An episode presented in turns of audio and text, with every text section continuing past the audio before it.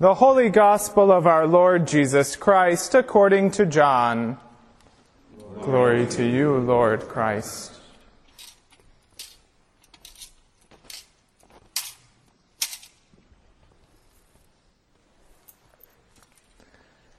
Now, there was a Pharisee named Nicodemus, a leader of the Jews. He came to Jesus by night and said to him, Rabbi, we know that you are a teacher who has come from God. For no one can do these things that you do apart from the presence of God. Jesus answered him, Very truly I tell you, no one can see the kingdom of God without being born from above. Nicodemus said to him, How can anyone be born after having grown old? Can one enter a second time into the mother's womb and be born? Jesus answered, Very truly I tell you, no one can enter the kingdom of God without being born of water and spirit. What is born of the flesh is flesh and what is born of the Spirit is spirit. Do not be astonished that I said to you, You must be born from above. The wind blows where it chooses, and you hear the sound of it, but you do not know where it comes from or where it goes. So it is with everyone who is born of the Spirit. Nicodemus said to him, how can these things be?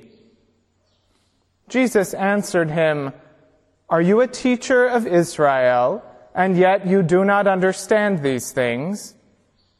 Very truly I tell you, we speak of what we know, and testify to what we have seen. Yet you do not receive our testimony. If I have told you about earthly things, and you do not believe, how can you believe if I tell you about heavenly things? No one has ascended into heaven except the one who descended from heaven, the Son of Man.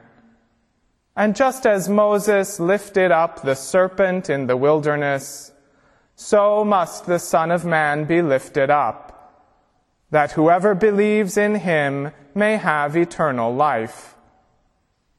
For God so loved the world that he gave his only Son, so that everyone who believes in him may not perish, but may have eternal life.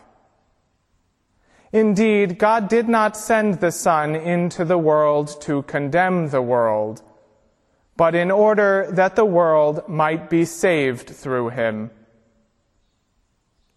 The Gospel of the Lord.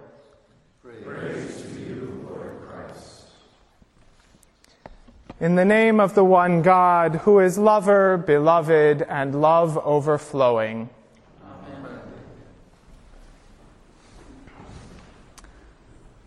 Love. Today, the feast of the Holy Trinity is a feast of love.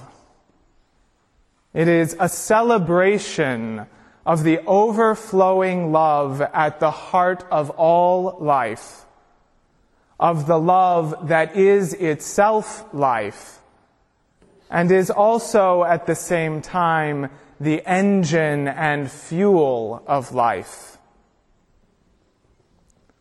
Over the last few weeks during Ascension Tide and last Sunday on Pentecost, we heard those exquisite passages from John's Gospel in which Jesus tells his disciples of the intimacy he shares with the Father. An intimacy that the Spirit will draw them and us into. It's an intimacy so tender that it's almost painful. All that the Father has is mine, he says. And when the Spirit comes, she will give all that I have to you. It's of this intimacy, this indwelling of one with another that Paul writes when he says that when we cry, Abba, Father, it is that very Spirit bearing witness with our spirit that we are children of God. And if children, then heirs. Heirs of God and joint heirs with Christ. It isn't that we weren't already children of God before Christ came, but if we are made new in Christ, then we possess everything of God. Take that in for a moment. If we are made new in Christ, then we possess everything of God, which is to say, everything, life itself. All that the Father has is mine, and in the Spirit all that I have is yours. May they be one, Father, as you and I are one. The Father pours herself into the Son, who again pours herself into the Spirit, who again pours herself into you and me and the river and the crows and the trees one in another. This self-emptying love of one for and in another neither overwhelms nor subsumes our identity. No, in fact, this self-emptying love completes our identity, confirms it. When we surrender to this love, flowing into and through our lives, we become more fully who we are, not less. More distinctly ourselves, at the same time that we become more transparent.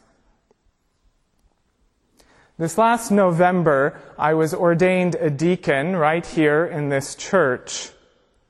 And as many of you may know, I am somewhat skeptical by nature. And I really don't have a very high clericalism. I've known too many clergy in my time for that. And I honestly did not believe that I would be any different after that liturgy than I was before. But I was wrong. I knelt before the bishop as the assembly sang the ancient hymn to the Holy Spirit. Oh, come, Creator Spirit, come, and make within our hearts your home. And I found that as much as I love that hymn, I couldn't sing it. I was too overcome with emotion. And I began to cry as intensely as I ever have. But by the third or fourth verse of the hymn, I had dropped down below the emotion into a place of total stillness and peace. As the bishop laid his hands on my head and prayed for God to make me a deacon in her church, I had the strongest sense that I was being given back a piece of myself that I hadn't even known was missing. And at the same time, I was being given as a gift to the church and the world. Not that my ministry was being given, but that I myself, the substance of me, was being given as a gift. This is how love works in and through us. In God's mercy and love, we are all completed and filled, given first of all to ourselves as pure gift, and then poured out as a balm for the world. This commingling of gift and self-offering, of fullness and emptiness, is the flow at the heart of divine love. It's how God first created all that is by pouring her substance into matter, the prodigal squandering herself, as Karl Rahner says. And it's also how Jesus redeemed the world, first being given the gift of himself at his baptism, and then consenting to the pouring out of his life on the cross. And it's also how the Spirit makes us children of God by first returning us to ourselves and then enabling us to pour out ourselves in service to the world. Bruno Barnhart and Carl Jung both believed that three was an incomplete number and that it would be more accurate to speak of the Holy Quaternity than the Holy Trinity. The Godhead, three in one and one in three, is not quite complete without a fourth. You and me. The love that flows from and is God is not quite whole without us. But here's the rub. This invitation to the heart of love terrifies us. What would it mean to consent to full and total immersion in the heart of love? Who would we become? What would it mean for there truly to be no separation between us and God? Fully heirs with Christ to everything that belongs to the Father, which is to say, to absolutely everything. We are like the narrator of George Herbert's great poem on love Love bade me welcome, yet my soul drew back, guilty of dust and sin. But quick-eyed love, observing me grow slack from my first entrance in, drew nearer to me, sweetly questioning if I lacked anything. A guest, I answered, worthy to be here, Love said, You shall be he. I, the unkind, ungrateful, ah, my dear, I cannot look on thee. Love took my hand and smiling did reply, Who made the eyes but I? Truth, Lord, but I have marred them let my shame go where it doth deserve. And know you not, says love, who bore the blame? My dear, then I will serve. You must sit down, says love, and taste my meat. So I did sit and eat. The table is laid Every moment, the feast of love calls to us. Fearful, skeptical, tired as we often are, if we are ever to be whole, we must sit down and taste love's meat.